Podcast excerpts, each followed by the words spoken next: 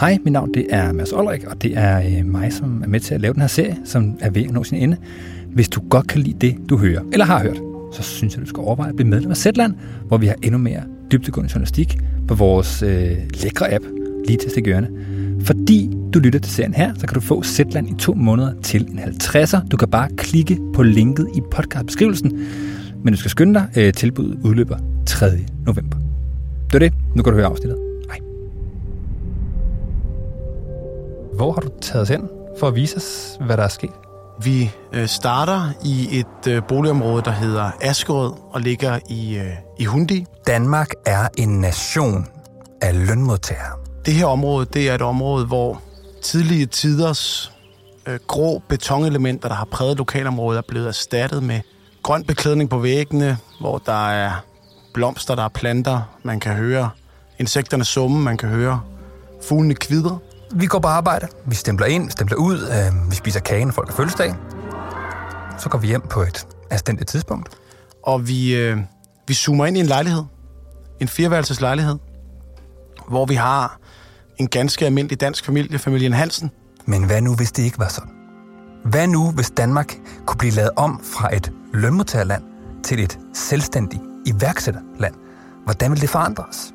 Og hvilke udfordringer vil det gives? Det her er serien Hvis jeg bestemte. Hvert opstillingsberettet parti får lov til at udfolde deres største vision for, hvordan de drømmer om at forandre Danmark. Denne gang er hovedpersonen ham her.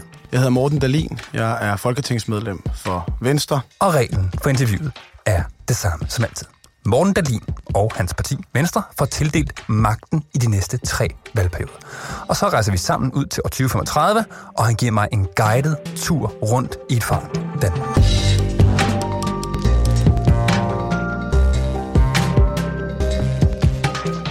Som sagt, Mondalin har valgt at starte hos familien Hansen, fordi deres liv viser, hvordan et selvstændigheds Danmark kunne se ud.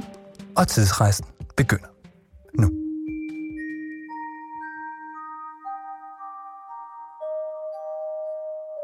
Både mor og far er selvstændige.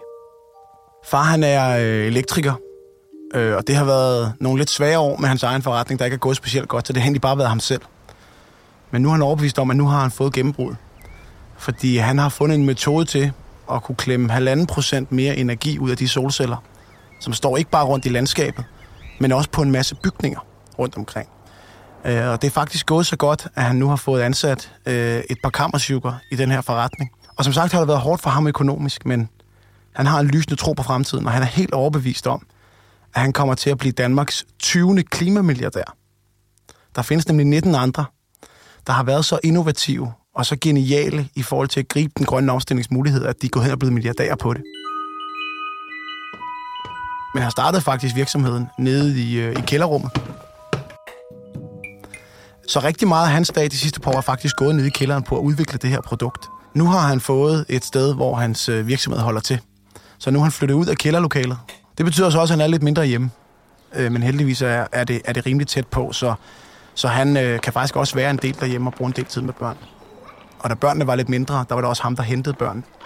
Og i virkeligheden har det her pars hverdag været præget af mere tid derhjemme, fordi de begge to har været selvstændige, og dermed ikke nødvendigvis arbejdet mindre, men har kunnet tilrettelægge deres arbejdsdag på en anden måde, end man kunne øh, tidligere. Moren, hun er, hun er også selvstændig, øh, og hun er, hun er uddannet fys, og det er faktisk hende, der har tjent de fleste penge hjem til familien de sidste par år fordi hun har igennem en årrække haft øh, den kommune, de bor i, opgave med genoptræning. Øh, mennesker, der er kommet til skade, eller ældre mennesker, der har været opereret, har brug for en hjælpende hånd med genoptræning. Den øh, ordre har hendes virksomhed vundet, øh, og de har faktisk lige vundet ordren i nabokommunen også. Derfor skal hun til at ansætte nogle flere mennesker, ergoterapeuter, fysioterapeuter, kiropraktorer, sygeplejersker, der skal hjælpe med den her genoptræningsopgave. Øh, og det går rigtig godt.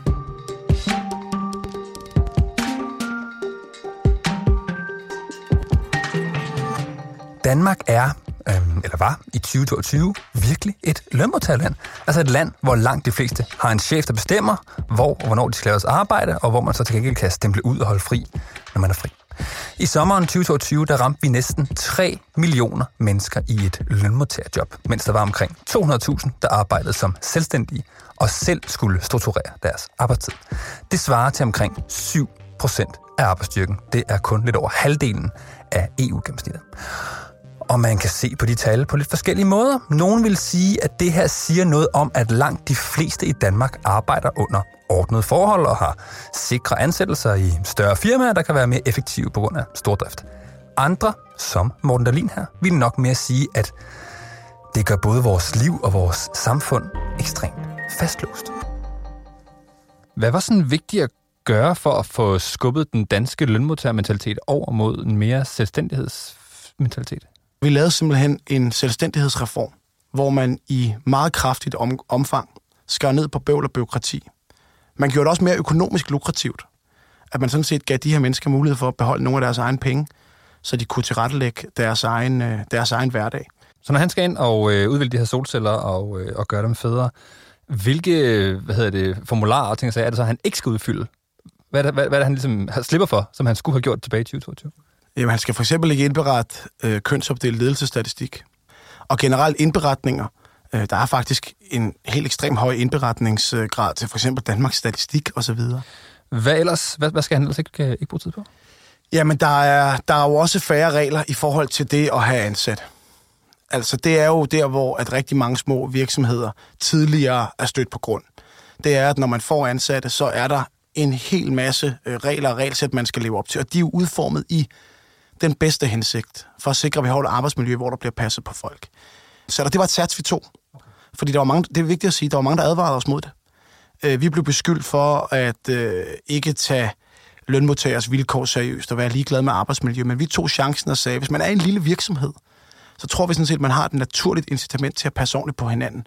Og derfor er der også nogle af de regler, der er blevet, der er blevet skåret ned. Hvad var det, som altså dem, som, som sagde, I tager en risiko her. I tager en risiko med, at, at, at, øh, at folk får dårligere øh, arbejdsvilkår og den slags. Hvad, hvad var det, som de var bange for, der ville ske med jeres, med jeres, øh, med jeres tiltag? Jamen, de var jo bange for, at arbejdsgiverne ville behandle arbejdstagerne rigtig dårligt. Okay. Fordi, hvad, hvad, hvad var det ligesom, I gjorde, som, gav, som, som, som gjorde, at man var bange for det? Jamen, det var for eksempel færre kontrolbesøg af arbejdstilsynet. Mm. Men, men vi har udvist en højere grad af tillid til de her små selvstændige. Til gengæld skal det så også siges, fordi frihed og ansvar hører sammen at øh, ansvaret for dem, der så bryder reglerne, er også blevet markant større. Altså, øh, bødestørrelsen for dem, der udnytter friheden til at gøre noget forkert, er gået markant op.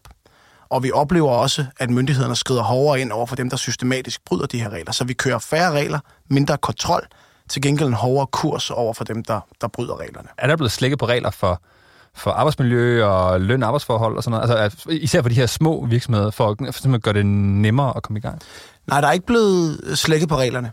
Men der er opstået en selvstændighedskultur, der jo også gør, at du har stadigvæk øh, de klassiske lønmodtagere, der opererer efter en overenskomst osv., men der er kommet flere selvstændige, og i og med, at der er flere selvstændige, så er der jo også flere funktioner, der før blev varetaget af en lønmodtager, som jo i dag er blevet sat i konkurrence, og dermed vundet af for eksempel en soloselvstændig, der har sin egen lille enkeltmandsvirksomhed.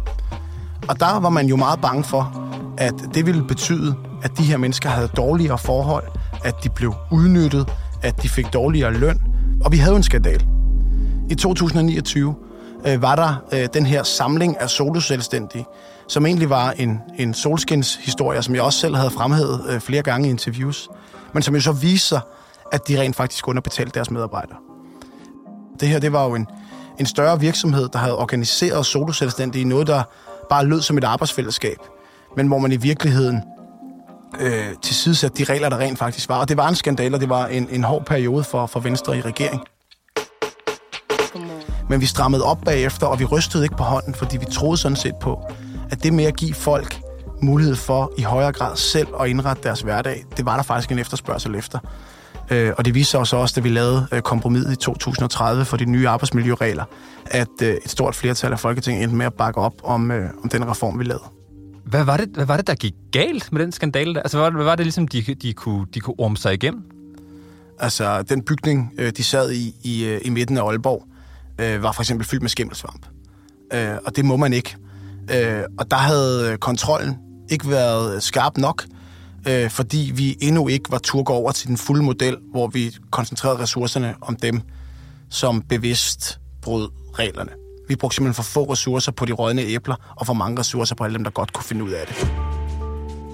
Så, Mondalin taler om at skære ned på bøvl, sænke skatten og dermed gøre det langt mere attraktivt for en dansker at lave sin egen lille biks, i stedet for at tage et 8-4 lønmodtager hamster job.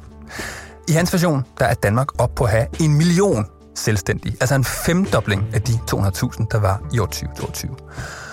Og når man laver så stor en forandring, så begynder den forandring at danne ringe i vandet og forandre en bunke andre ting i samfundet omkring sig. Dengang i 2022, der var det jo sådan madudbringning og øh, hvad det, Uber-kørsel, den her ting, som, hvor det var de her små enkeltmandsvirksomheder, man snakkede om. Har den her enkeltmandsvirksomhedstanke, har den erobret nye områder af samfundet? Ja, det har den. Altså for det første, så er kørselstjenester som Uber tilbage igen. Altså, så det er alligevel, det er igen blevet noget for almindelige mennesker med almindelige indkomster at køre i taxa. Men der, hvor man nok har set den øh, største eksplosion, det er på hele velfærdsområdet. Altså, vi har fået tonsvis af velfærdsiværksættere. Som eksempelvis moren i den her familie, øh, som jo var fysioterapeut, øh, og har lavet sin egen virksomhed og specialiseret sig inden for genoptræning. Og det oplever vi ud over hele det danske samfund. Fordi at man i langt højere grad, end man gjorde tidligere, har besluttet sig for, at vi skal have et stærkt velfærdssamfund i Danmark. Men vi behøver ikke nødvendigvis have en velfærdsstat.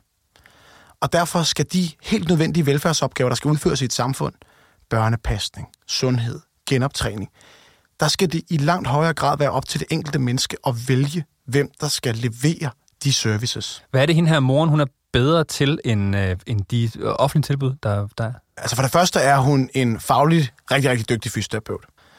Og så er det jo, at hun i virkeligheden også har et øh, kommersielt mindset.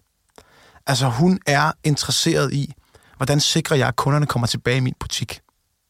Hvis borgernes feedback til kommunen øh, skal være så god, at hun vinder næste udbud, så bliver hun nødt til at levere en ordentlig service, hvor de føler sig ordentligt behandlet, hvor de føler sig taget godt imod, og hvor det vigtigste af alt jo bliver genoptrænet hurtigt og effektivt, så de kan komme tilbage til deres øh, hverdag. Og det er derfor, hun har kæmpe stor succes.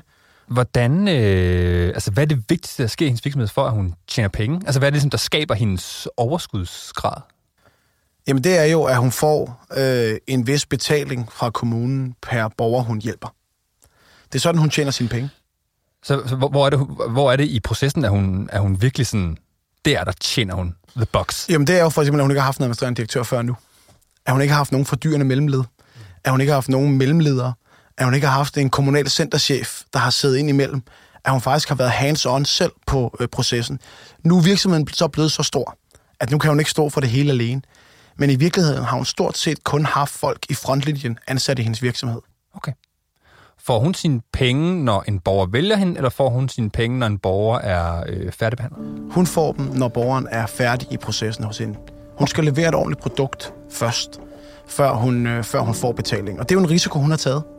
Man vil kunne påstå, at det ligesom vil skabe et incitament for hende for at tage de patienter, der er nemmest, og, og dem, som har det sværest, dem, øh, dem har jeg desværre ikke tid til, fordi at jeg har brug for dem, som jeg kan bruge det gennem systemet.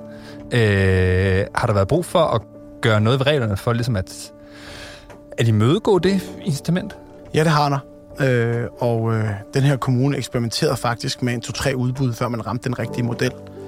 Og man har nu øh, ramt en, øh, et udbud med en, øh, en total entreprise, hvor at, øh, der er faktisk to virksomheder, der er budt ind, og det er så geografisk delt op i den nordlige og den sydlige del af øh, kommunen.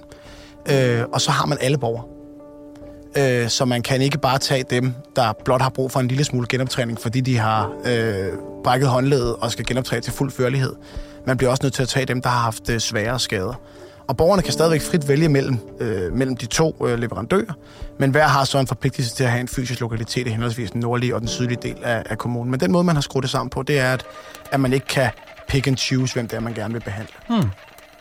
Okay.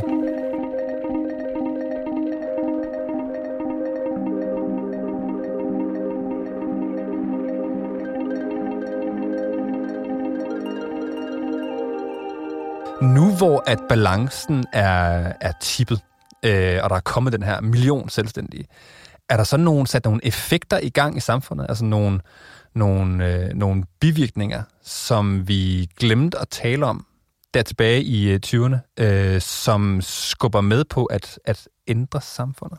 Ja, det er der. Øh, fordi der er faktisk øh, færre børnehaver per indbygger. Og det var ikke noget, vi havde regnet med.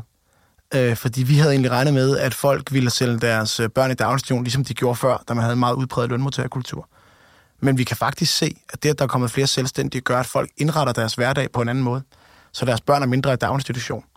Og så skal det måske sige, at den måde, man går i børnehave på, også blevet lidt anderledes. Altså, hvor det før var typisk, at så var man det fem dage om ugen, så er der kommet en højere grad af fleksibilitet nu.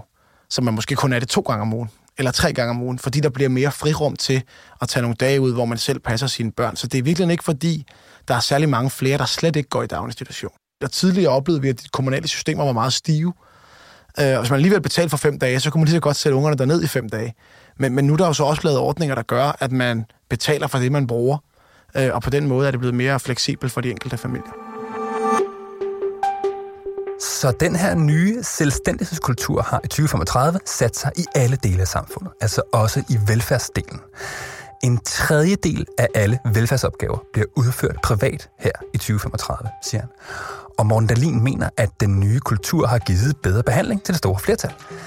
Alligevel har det her skifte ikke været uden sin pris. For at kunne skabe en selvstændighedskultur, der har hele samfundet også gået igennem en kendelse af, at man ikke kan slippe folk fri, uden også at tænke kontrol. Og et af de steder, hvor det har gjort mest ondt på en mand som Mondolin, det er i beskæftigelsesindsatsen. Når du kigger tilbage på de her 13 år, der er gået siden I tog magten der i 2022, hvilken, hvilken regel har så på en måde været sværest for jer at fjerne? Altså, hvor, hvor er de har tænkt, den her regel bliver nødt til at komme væk, der står i vejen for vores drøm om et mere selvstændighedssamfund, men det gør lidt næst på os, at, vi, at den skal væk.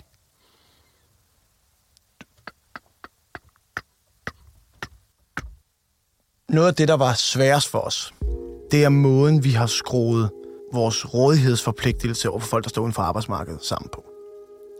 Vi har jo det helt grundlæggende princip, at hvis man får penge fra det offentlige, skal man også stå til rådighed for arbejdsmarkedet. Øh, og det var sindssygt svært for os. Men her lå vi os inspirere af det, vi gjorde på arbejdsmiljøområdet, hvor vi lavede mere risikobaseret tilsyn. Øh, og det endte vi med at gøre, og vi var, og jeg var i særdeleshed ekstremt nervøs. Fordi jeg i mange år har beskæftiget mig med beskæftigelsespolitik og været meget stor fortæller for, at der skulle altså være, der skulle være en hård kurs over for dem, der snyder. Og det er der stadigvæk. Øh, men jeg var simpelthen bange for, om vi ikke ville opdage dem. Og der har vi gået over til det mere risikobaserede tilsyn der også. Det var svært, og det var der også internt for os i, øh, i Venstre, og vi havde mange interne snakke og kampe og diskussioner om det. Så altså for at give folk mere frihed, var man nødt til at dæmpe kontrollen, også med de ledige.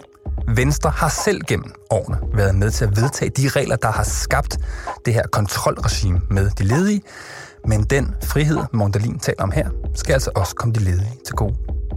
Så hvad, så hvad var den principielle ting, I var nødt til at sige i balancen mellem frihed og kontrol på det område? Altså, hvor var det, vi at sige, sådan, vi er nødt til at gøre det sådan her? Og men det var jo øh, eksempelvis, at man havde jo set en, en tendens til, at kommunerne fik lov at få adgang til mere og mere privat data fra folk. Der var jo lovforslag op i Folketinget, og det tror jeg endda, der var før valget i 2022, med at kommunerne skulle have adgang til folks øh, økonomioplysninger og bankdata uden retskendelse. Men, men der måtte vi sætte en stopklods på et tidspunkt og sagde, hvis man vil give folk noget mere frihed, så må ansvaret også følge med. Til gengæld så falder kontrolhammeren så også bare hårdere, når man rent faktisk snyder.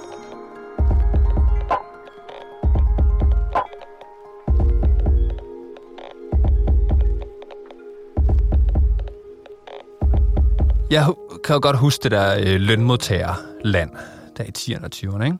Jeg var selv øh, lønmodtager og var rigtig glad for, for den frihed, det sådan set også skal faktisk, at, at jeg slap for at tænke på moms. For helvede, mand. Moms. Øhm, når du sidder her i 2035 og ser, hvor fedt der er i det her selvstændighedskultur, hvad vil du så ønske, at folk tilbage i 2022 havde vidst? At det ikke var så farligt at prøve. Og at samfundet ikke så ned på dig, hvis det gik galt. Fordi sandheden er også, at nogle af de allermest succesfulde iværksættere, og de der øh, 19 klimamilliardærer, vi havde skabt, hvor vi håber, at vores far familien bliver nummer 20, de alle sammen har prøvet at gå konkurs. Og folk stod ikke og råbte af dem og kaldte dem konkursrytter. De sagde, sådan er det bare. Videre, du prøver igen næste gang. Og der var måske tilbage i 2022 en frygt for, at hvis jeg prøver noget for mig selv, så er der også en risiko for, at det går galt.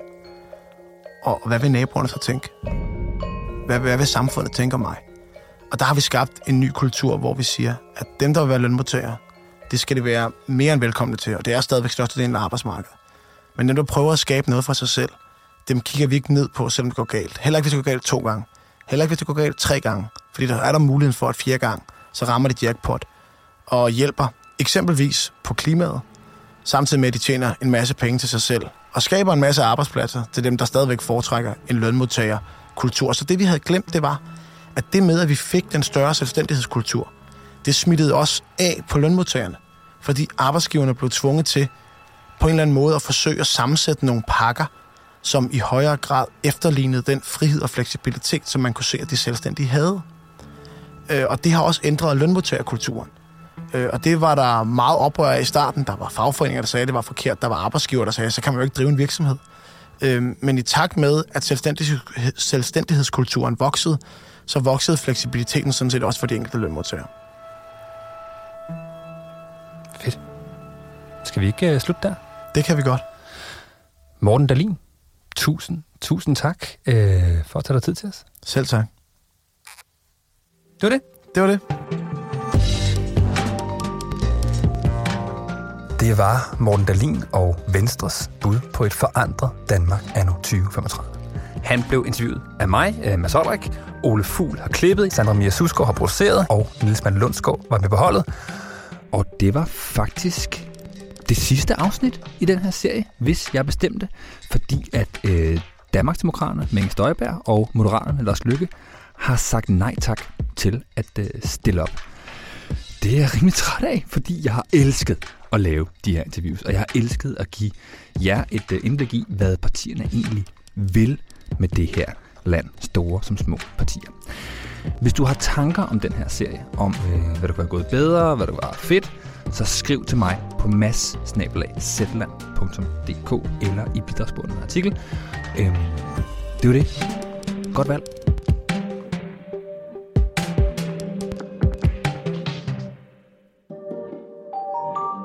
Det var øh, næst sidste afsnit i den her serie. Jeg håber, den har været med til at bidrage til nogle nuancer og gjort dig klogere på, hvilket samfund politikerne drømmer om, og måske også, hvad du selv drømmer om. Øhm, som noget temmelig ekstraordinært, så har du fået alle de her afsnit gratis. Normalt koster Zetland nemlig 129 kroner om måneden. Medmindre du er studerende, så får du halv pris. Men fordi du har lyttet til min serie, så får du to måneder Zetland for en flad 50'er. Øh, klik på linket i podcastbeskrivelsen og hør mere af den her slags journalistik. Jeg håber, vi høres ved.